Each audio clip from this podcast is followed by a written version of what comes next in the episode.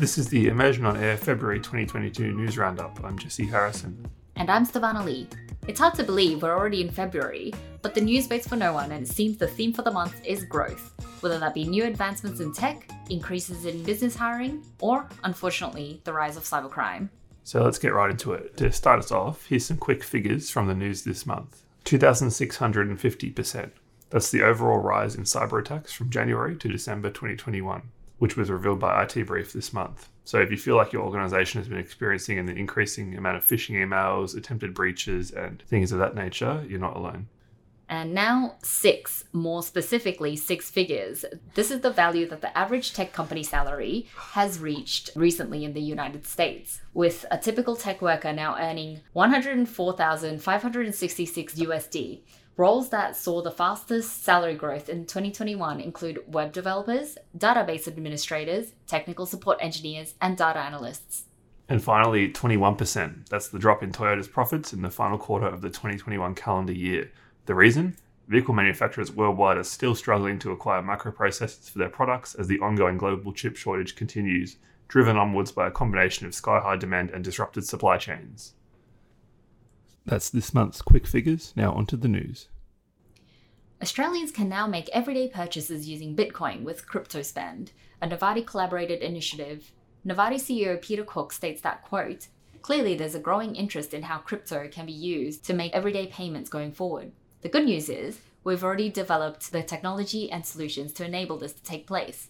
This partnership is a great example of how we are prepared for any potential growth in crypto. End quote.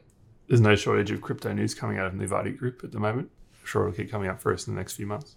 Next up, Reddit, the giant forum website that we're all familiar with, I'm sure, have announced that they're expanding Reddit Talk from mobile to desktop. So Reddit Talk is their online voice chat room feature that's essentially a competitor to Clubhouse or Discord, and it allows users to chat online with members of their communities, in this case, subreddits. So they're bringing this feature from mobile to desktop, uh, and the company has said that over 1,000 subreddits currently use the feature. So you can expect to see the live conversations being pushed to the top of your Reddit feed as they continue to promote this feature in the future. There's no shortage of new ways to communicate and engage, so this is just another one to add on to that whether it sticks or not in the world of constant technological upgrades is up to the users to vote by adoption rate. Yeah, it seems like it really isn't used by a huge amount of the website's users currently. So yeah, uh, yeah.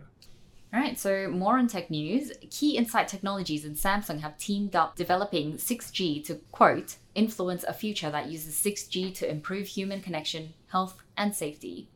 So, according to the company, 6G is expected to be built on technologies such as AI, sensing, digital twins, TSN, and holographic communications. That's a surprise to me that we've got 6G already. We're barely finished getting 5G, in, but uh, keep an eye out for that. So, some news for our MSP listeners Microsoft Office 365 prices are increasing effective as of March 1st, 2022. Not all users will be impacted, uh, with home and educational users' prices staying the same. But if you are a commercial user, go to the link in our show notes to see if it will impact you going forward. This might be a great time if you're thinking of provisioning the services, though, so chat to Immersion if that applies to you. Many of the world's biggest companies are failing to meet their climate change targets, according to a study by the New Climate Institute. They have been found to routinely exaggerate or misreport their progress, Google, Amazon, IKEA, Apple, and Nestle are among those failing to change quickly enough, the study alleges.